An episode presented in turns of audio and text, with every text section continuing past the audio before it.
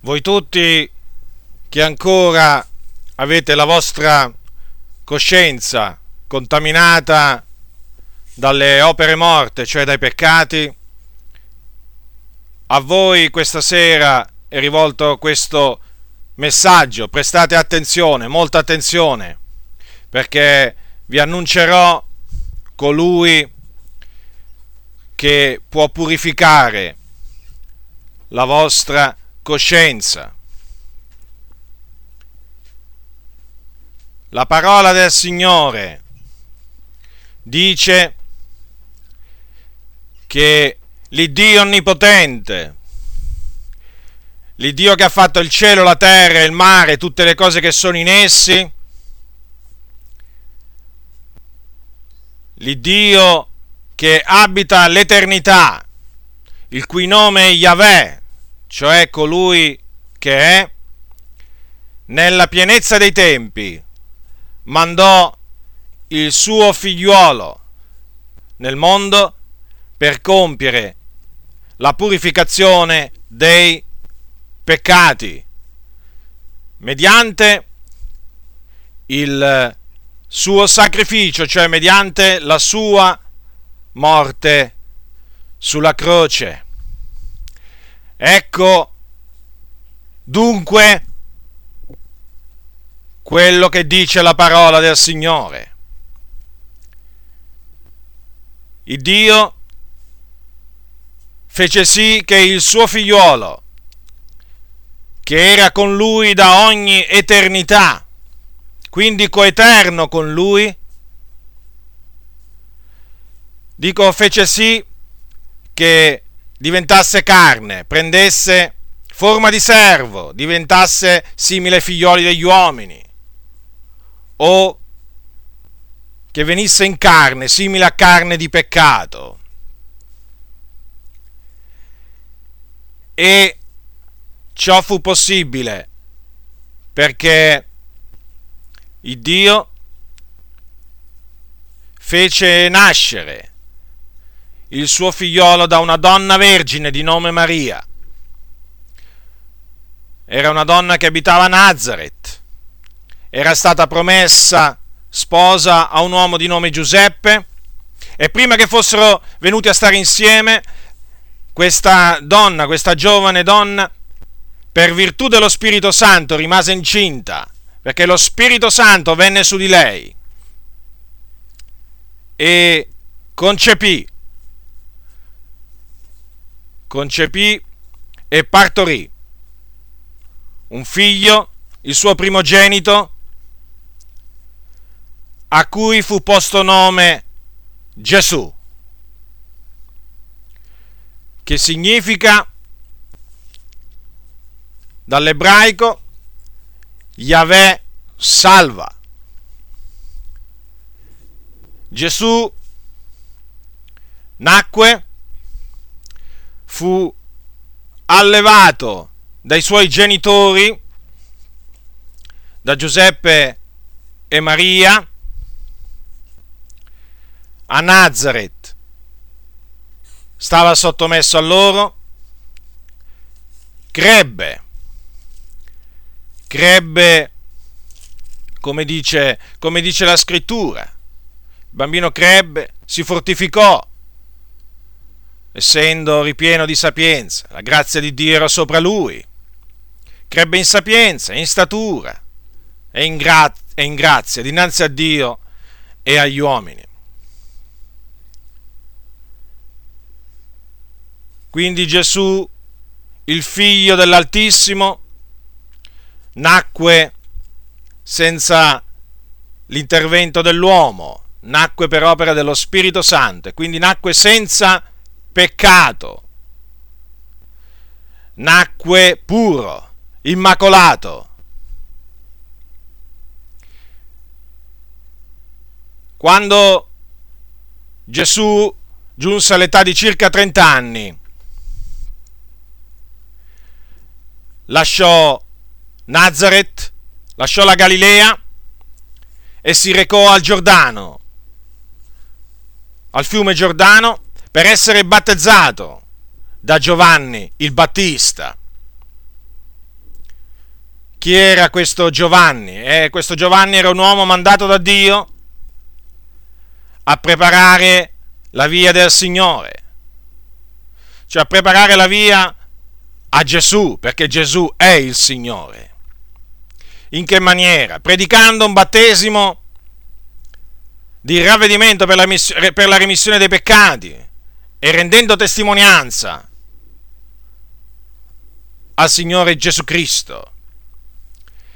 E Giovanni Battista battezzò Gesù nel Giordano e dopo che Gesù fu battezzato, i cieli s'apersero e lo Spirito di Dio scese su Gesù in forma corporea, a guisa di colomba, e una voce venne dal cielo che disse, questo è il mio diletto figliuolo, nel quale mi sono compiaciuto. Quella era la voce del Padre, dell'Iddio e Padre suo, che rese testimonianza del suo figliuolo.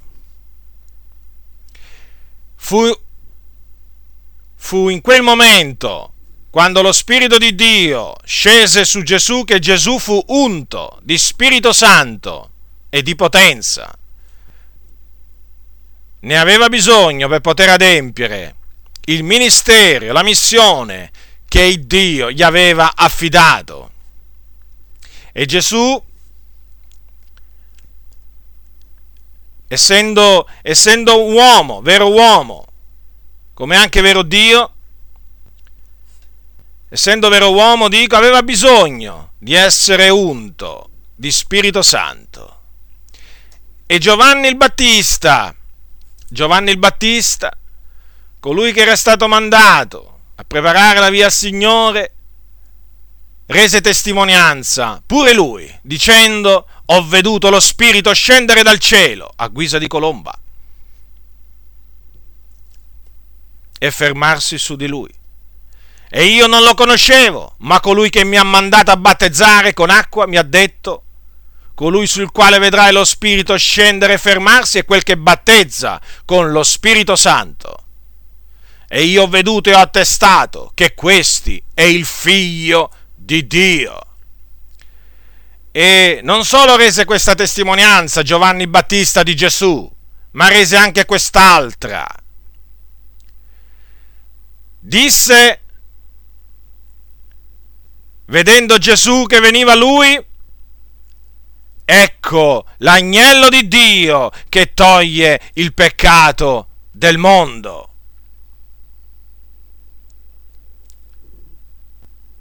Gesù, dopo, dopo, che fu unto di Spirito Santo, fu condotto dallo Spirito Santo nel deserto per essere tentato dal diavolo. Là rimase 40 giorni. Non mangiò, questo dice la parola del Signore, per 40 giorni.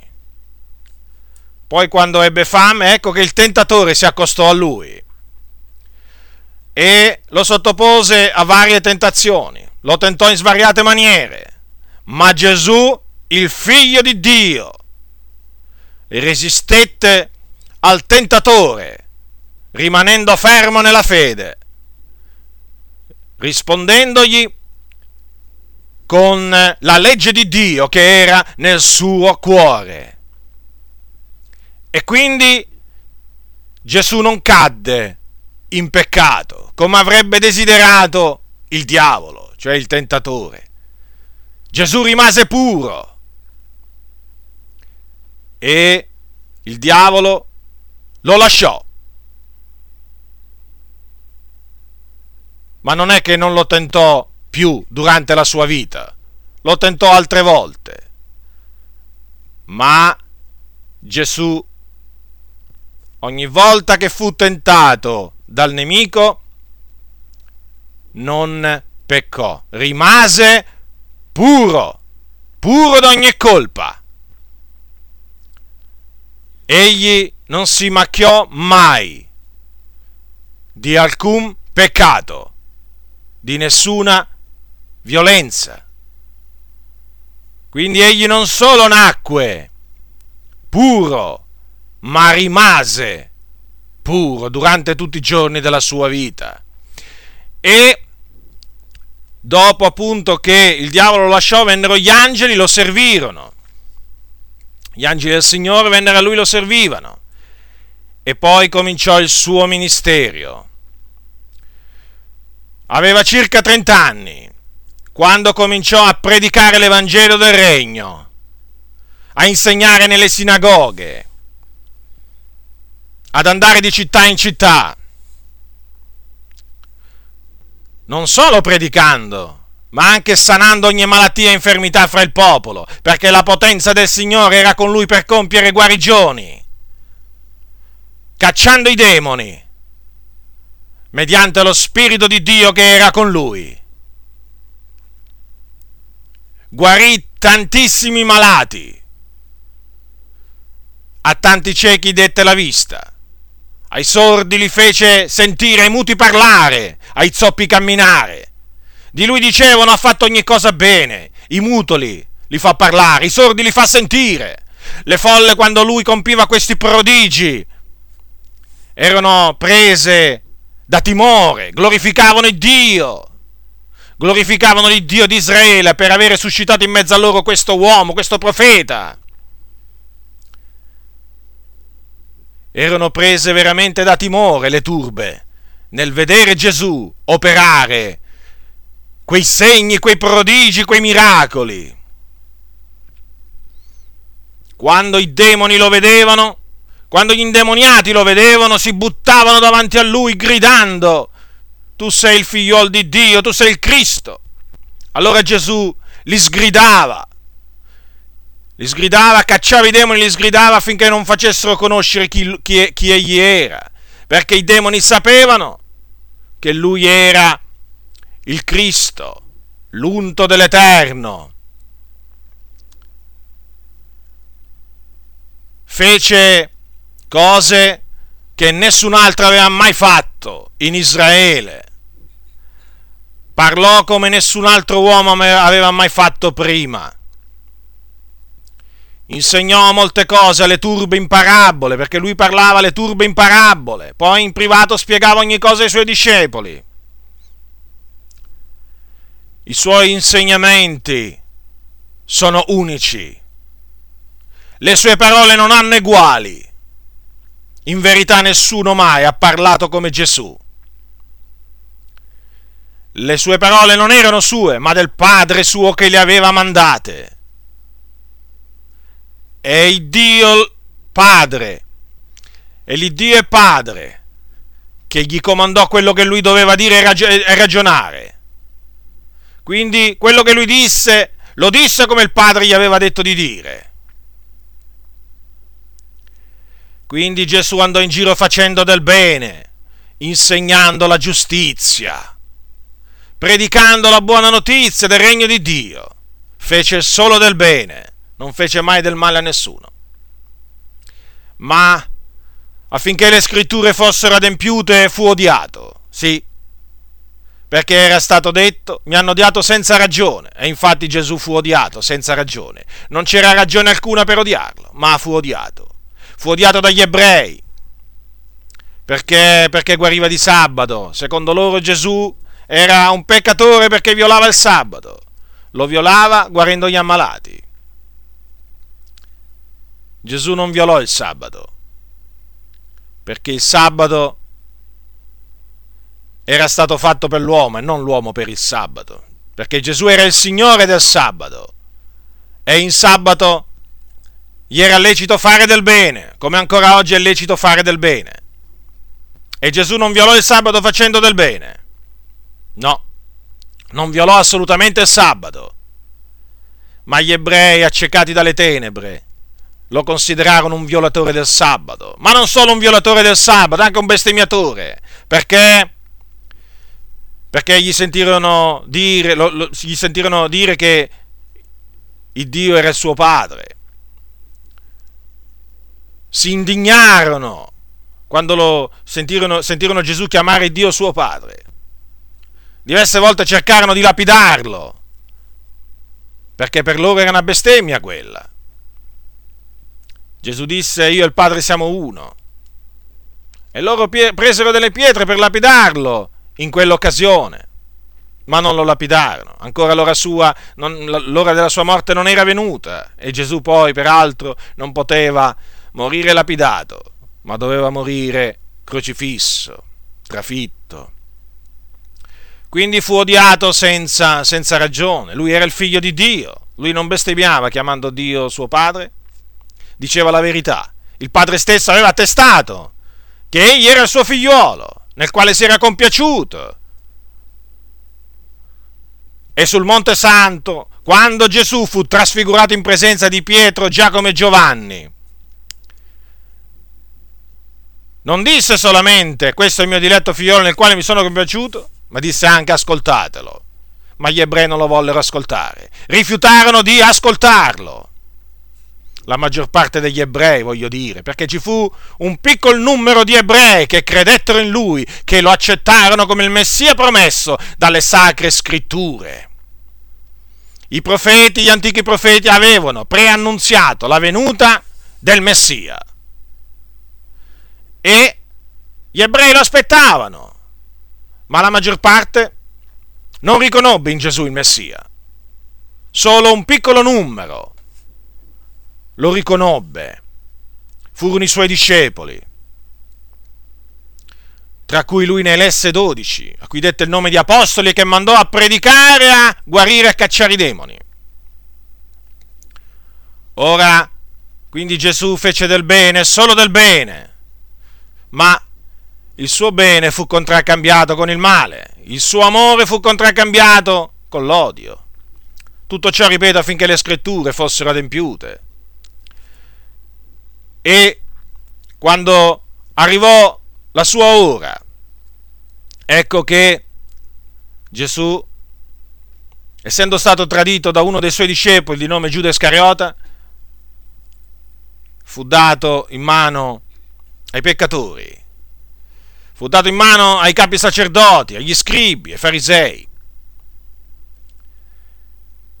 Gli dettero del denaro a Giuda e Giuda lo vendette loro per quella somma di denaro. Presero Gesù, lo portarono davanti al Sinedrio, il consiglio giudaico di quel tempo, e lo condannarono come reo di morte perché aveva dichiarato di essere il figlio del benedetto, il figliolo dell'Iddio Altissimo, il Cristo. Quindi lo condannarono come reo di morte e poi, dopo averlo beffeggiato, lo portarono lo condussero dal governatore, da Pilato, e gli chiesero di crocifiggerlo. Al che Pilato inizialmente si rifiutò, lo voleva liberare Gesù, perché disse che male agli fatto, non trovò in lui nulla, nessuna colpa che fosse degna di morte. Ma gli ebrei gridarono crocifiggilo, crocifiggilo. E Pilato allora, vedendo che si sollevava un tumulto, che fece? Siccome che ogni festa di Pasqua il governatore aveva l'usanza di liberare alla folla qualsiasi prigioniero, qualunque prigioniero la folla richiedesse, ebbene propose loro tra Barabba e Gesù di liberarne uno. E la folla scelse Barabba. E allora Pilato disse che farò dunque di Gesù detto il Cristo. Crocifiggelo, crocifiggelo, fu la risposta della folla, istigata dagli anziani e dai capi sacerdoti. E quindi Pilato, vedendo che si sollevava un tumulto, si lavò le mani in presenza di tutto il popolo e sentenziò che fosse fatto quella che la folla aveva chiesto e quindi fece flagellare Gesù. E poi lo fece crocifiggere. Gesù fu portato poco fuori Gerusalemme, in un luogo chiamato Golgota, il luogo del teschio, e là fu appesa una croce, in mezzo a due malfattori. Due malfattori, sì.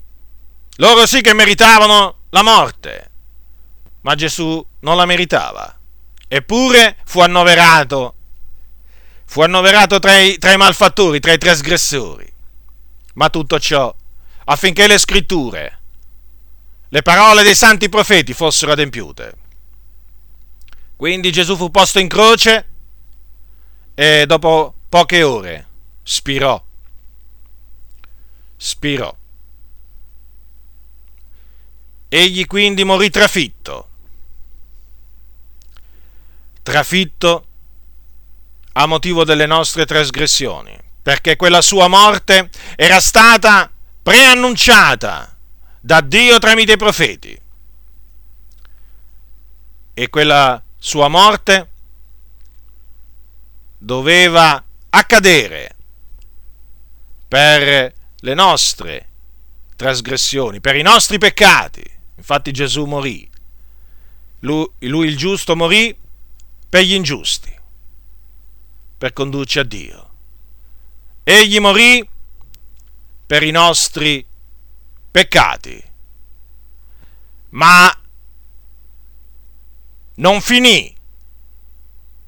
La storia di Gesù non è finita con la sua morte, perché dopo tre giorni il Dio lo risuscitò dai morti. E lui uscì dal sepolcro nel quale era stato posto. Uscì con un corpo glorioso, incorruttibile, con un corpo immortale. E apparve ai suoi discepoli. Ora, come ho detto innanzi, Giovanni Battista disse di lui, tra le altre cose, ecco l'agnello di Dio che toglie il peccato del mondo. Ora, per capire, per capire bene le parole di Giovanni Battista, queste parole, bisogna conoscere la legge di Mosè e precisamente bisogna conoscere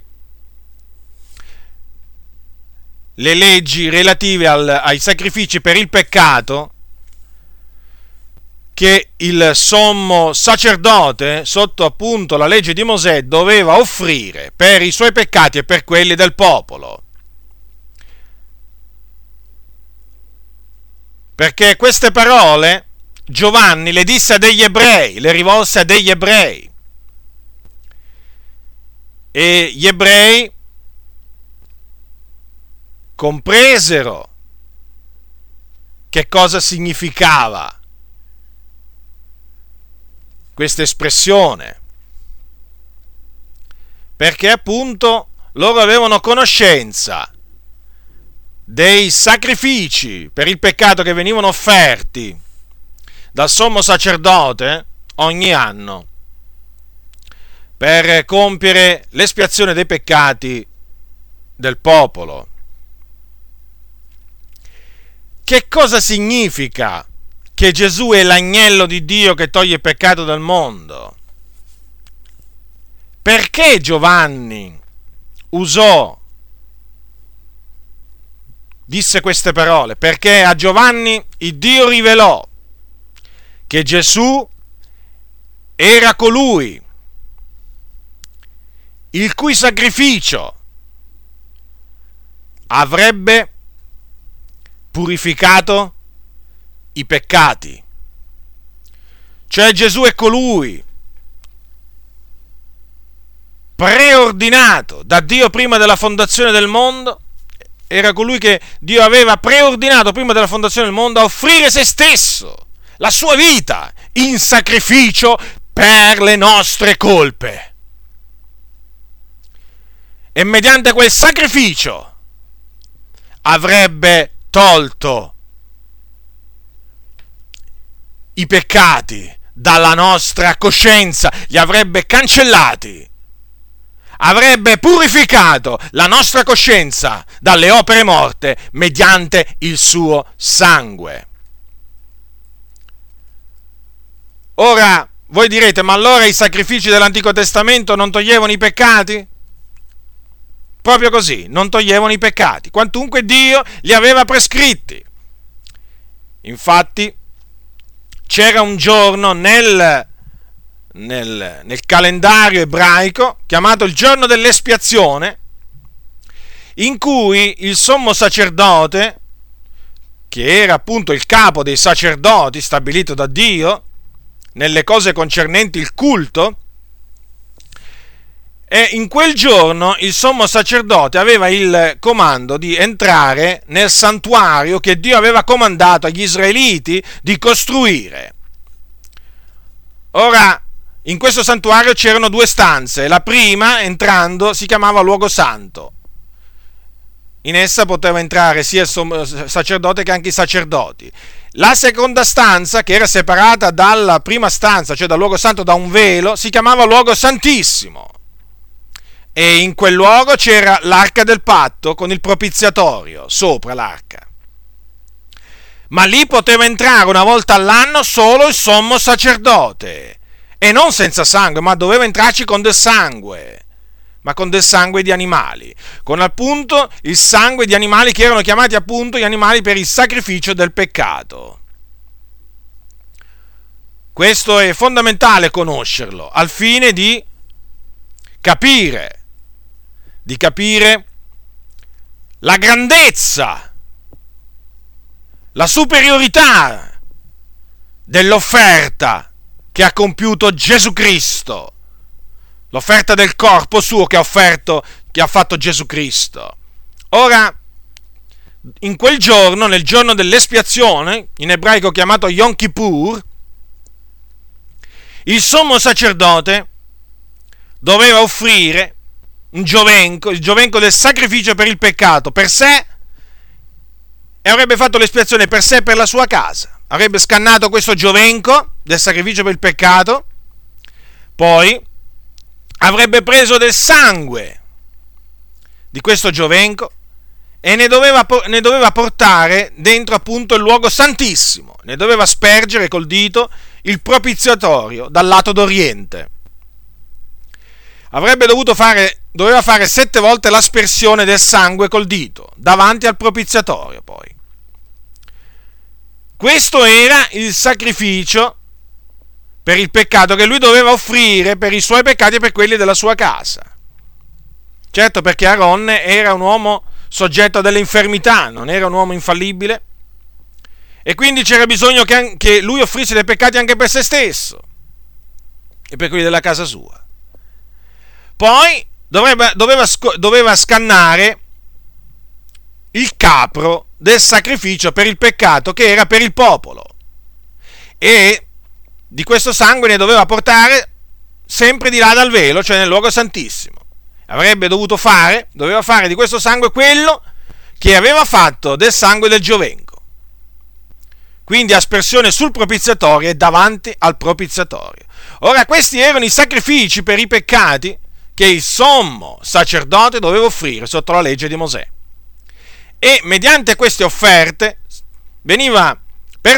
po- venivano perdonati al popolo i peccati, ma non venivano tolti. Ripeto, quei peccati venivano loro perdonati, ma non venivano tolti. Perché è impossibile, è impossibile dice la parola di Dio, che il sangue di Tore di Becchi tolga i peccati. Perché vedete la legge aveva un'ombra dei futuri beni, non la realtà stessa delle cose. E quindi con quei sacrifici che venivano offerti continuamente anno dopo anno, non poteva purificare la coscienza di quelli che si accostavano a Dio, cioè non potevano rendere quella coscienza perfetta altrimenti avrebbero smesso di offrire quei sacrifici, che una volta purificati non avrebbero avuto più alcuna coscienza di peccati gli ebrei. E invece in quei sacrifici espiatori ogni anno, che venivano offerti ogni anno era rinnovato il ricordo dei peccati. Quindi quei sacrifici non potevano essendo semplicemente delle ombre, dei simboli che prefiguravano, preannunciavano un sacrificio perfetto, che appunto sarebbe stato quello del figlio di Dio, appunto dico, quei sacrifici, essendo delle ombre, non potevano rendere perfetti coloro che li offrivano, perfetti quanto alla coscienza. C'era bisogno di qualcuno che avesse da offrire qualcosa di più prezioso, di più importante. C'era bisogno del figlio di Dio, dell'unto dell'Eterno, che offrisse appunto il suo corpo in sacrificio per le nostre colpe, per i nostri peccati. Solo lui, solo lui, il santo, il giusto, colui che non aveva conosciuto peccato, colui che non conobbe peccato, solo lui poteva togliere i peccati. E in virtù, e in virtù di quello che Gesù ha sopportato, cioè la morte sulla croce, in virtù di questo suo sacrificio perfetto, in virtù dello spargimento del suo sangue. Il Dio ha provveduto la purificazione dei peccati. Quindi adesso è possibile ottenere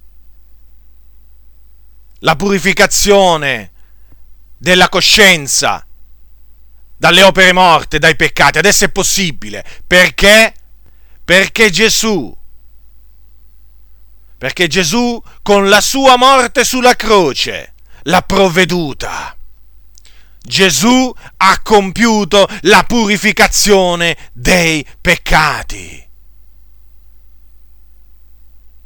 Spargendo il suo sangue prezioso come d'agnello senza difetto né macchia, ben preordinato prima della fondazione del mondo, ma manifestato in questi ultimi tempi per noi.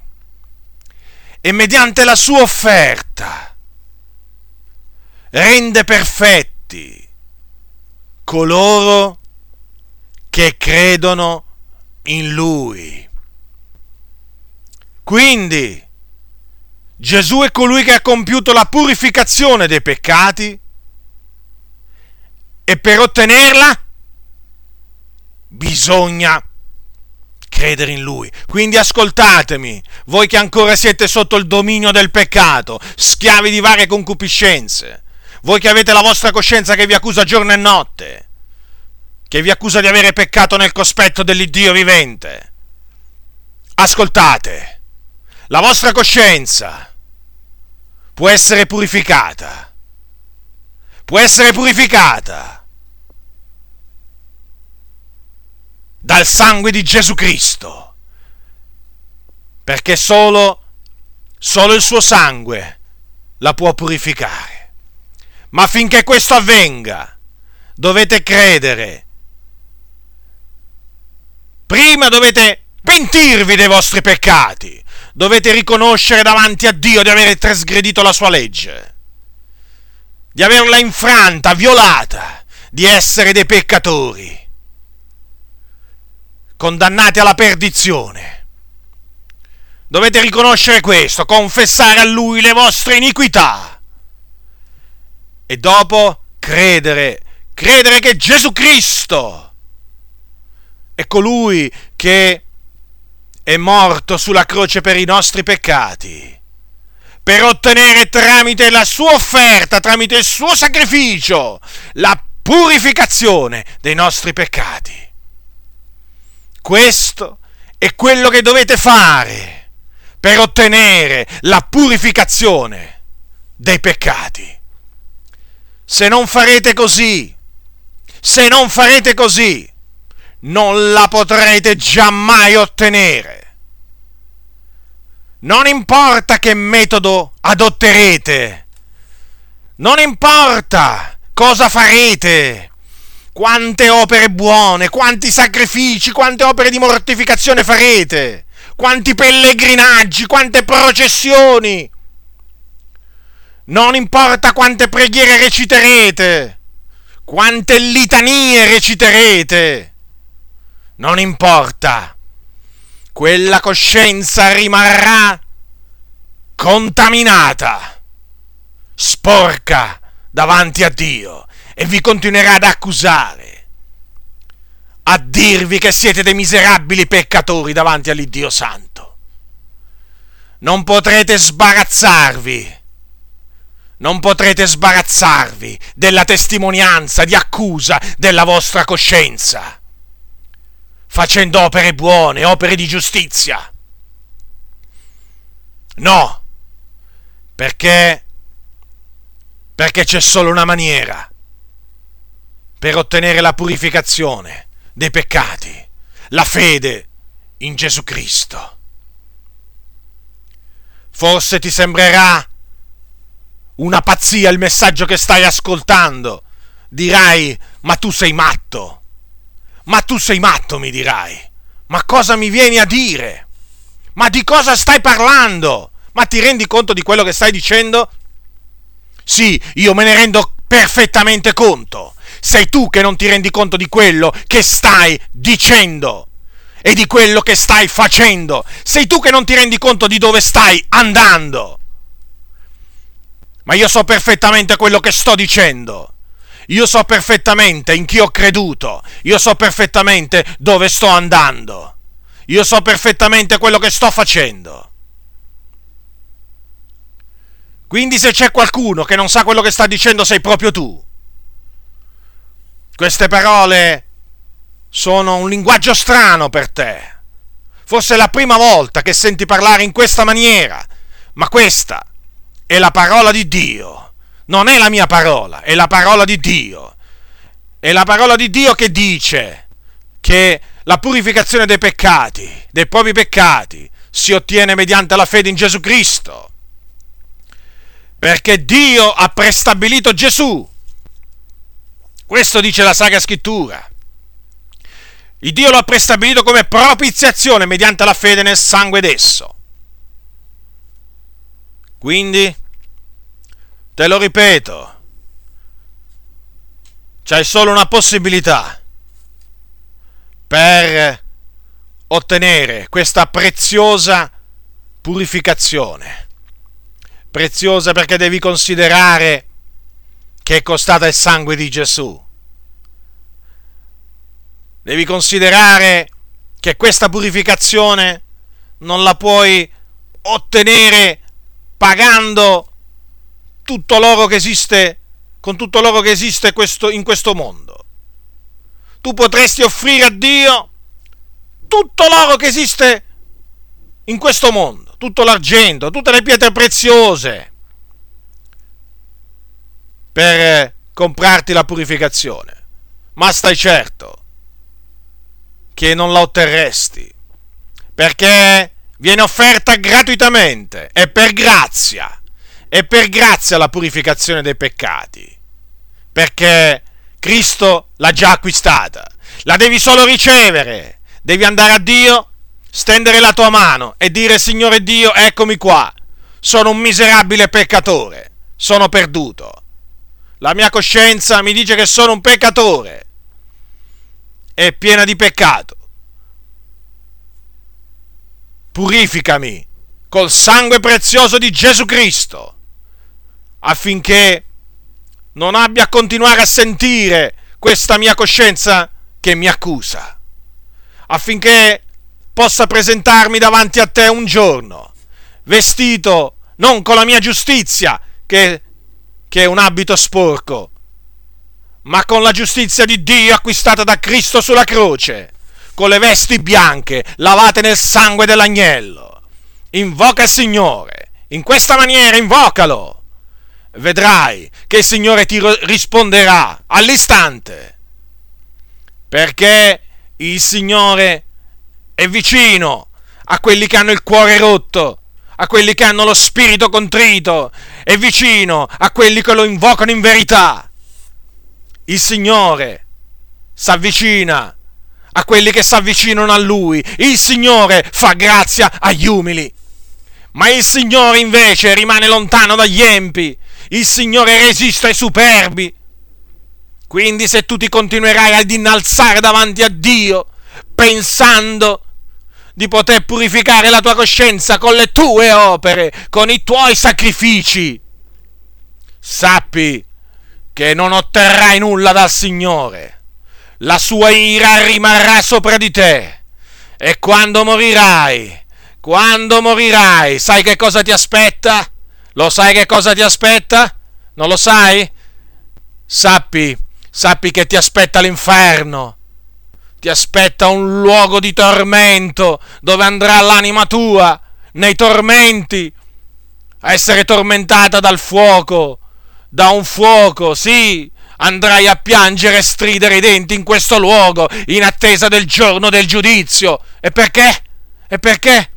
Perché ti sei ostinato in cuor tuo a cercare la purificazione dei tuoi peccati con le tue opere, invece di cercare la purificazione dei peccati in Gesù Cristo, che è l'agnello di Dio che toglie il peccato del mondo. A lui devi andare lui devi invocare. Perché? Perché lui, con il suo sacrificio, ha tolto i peccati. Quindi te lo ripeto, Dio resiste ai superbi. Quello che ti aspetta è una fine infame, una fine vergognosa, ignobile, ignominosa tormenti che non ho parole a descriverteli, non ho parole sufficienti a descriverteli, i tormenti che ti aspettano, se continuerai a innalzarti davanti a Dio, pensando di poterti meritare la purificazione dei tuoi peccati. Sappilo questo con certezza, sappilo con certezza. Il Dio non sopporta non sopporta che i peccatori pensino di poter essere giustificati per le loro opere buone. E questo perché Dio ha mandato Gesù, il suo figliuolo, il suo unigenito figliuolo, proprio per questo, per provvedere all'umanità l'espiazione dei peccati, la purificazione dei peccati. Perché per ottenerla è sufficiente credere in colui che ha già, ha già fatto la purificazione dei peccati, in Gesù Cristo. Quindi voglio ribadirtelo, umiliati nel cospetto del Signore. Pentiti dei tuoi peccati. Pentiti dei tuoi peccati. Ah, tu dirai, ma non ho tanti peccati, ma che peccati ho commesso? Non ho rubato, non ho ucciso, non ho commesso adulterio. Ascolta, potrai anche non avere commesso questi peccati, ma certamente degli altri peccati li hai commessi. Perché la Bibbia dice tutti hanno peccato e sono privi della gloria di Dio tu devi renderti conto davanti a Dio. Sei pieno di sporcizia. Sei contaminato. Tu non sei puro davanti a Dio. Come potrà essere il puro? Il, il mortale come potrà essere puro davanti a Dio? Tu non sei giusto davanti a Dio. Tu sei un peccatore, miserabile. Tu sei cieco, nudo. Tu hai bisogno di misericordia. Ecco che cosa sei davanti al Signore. Ecco perché ti ho detto di umiliarti, cioè di riconoscere che tu sei questo. Anche se magari non hai commesso dei particolari peccati. Non è che per essere definito peccatore davanti a Dio deve essere stato in prigione. Devi aver avuto l'ergastolo o deve aver ammazzato qualcuno. Anche quelli, certo. Anche chi ha ammazzato è un peccatore. Ma tu lo sei alla stessa stregua, anche se non hai ammazzato. Perché questo dice la parola del Signore. E questo, e questo è attestato dal fatto che la tua coscienza ti accusa ti accusa perché appunto è contaminata dalle opere morte che tu hai compiuto. Sono chiamate opere morte perché sono opere il cui salario è la morte e poi la cui fine è la morte. Quindi esamina te stesso davanti al Signore. Guarda, guarda, guarda, guarda te stesso davanti a Dio. Non non fare il paragone con altri esseri umani, ma mettiti davanti al Signore. Guarda te stesso, in che condizioni ti trovi davanti all'Iddio Santo, e poi vedrai che di peccati ne scorgerai parecchi. Quindi umiliati nel cospetto del Signore. Umiliati. Ed egli ti innalzerà. Egli ti innalzerà perché ti darà la remissione dei peccati, ti rimetterà i tuoi peccati, ti farà un suo figliuolo, ti darà la vita eterna. Perché oltre alla purificazione dei peccati, mediante la fede in Cristo, la fede nel suo sacrificio e nella sua resurrezione, otterrai pure la vita eterna. Anche questa non si può comprare, non si può meritare, si può solo ricevere in dono, perché è il dono di Dio. Quindi umiliati nel cospetto del Signore. Invoca, invoca l'agnello di Dio che toglie i peccati, che può togliere i peccati dalla tua coscienza. Invocalo mentre puoi ancora farlo, invocalo. Non indugiare, non indugiare. Pure tra pochi istanti potrebbe essere troppo tardi per invocarlo. Invocalo.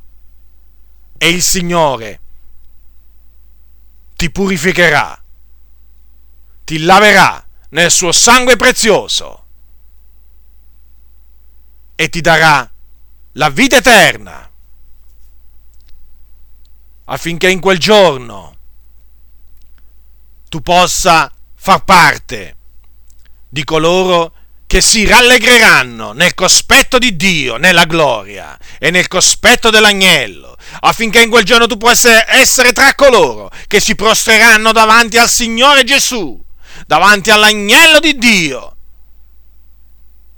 e gli renderanno la lode, la gloria, l'onore, la potenza, la sapienza, la maestà e la benedizione che gli appartengono. Per quello che lui ha fatto nel suo grande amore verso di noi. Quindi, te lo ripeto, umiliati nel cospetto del Signore ed egli ti innalzerà.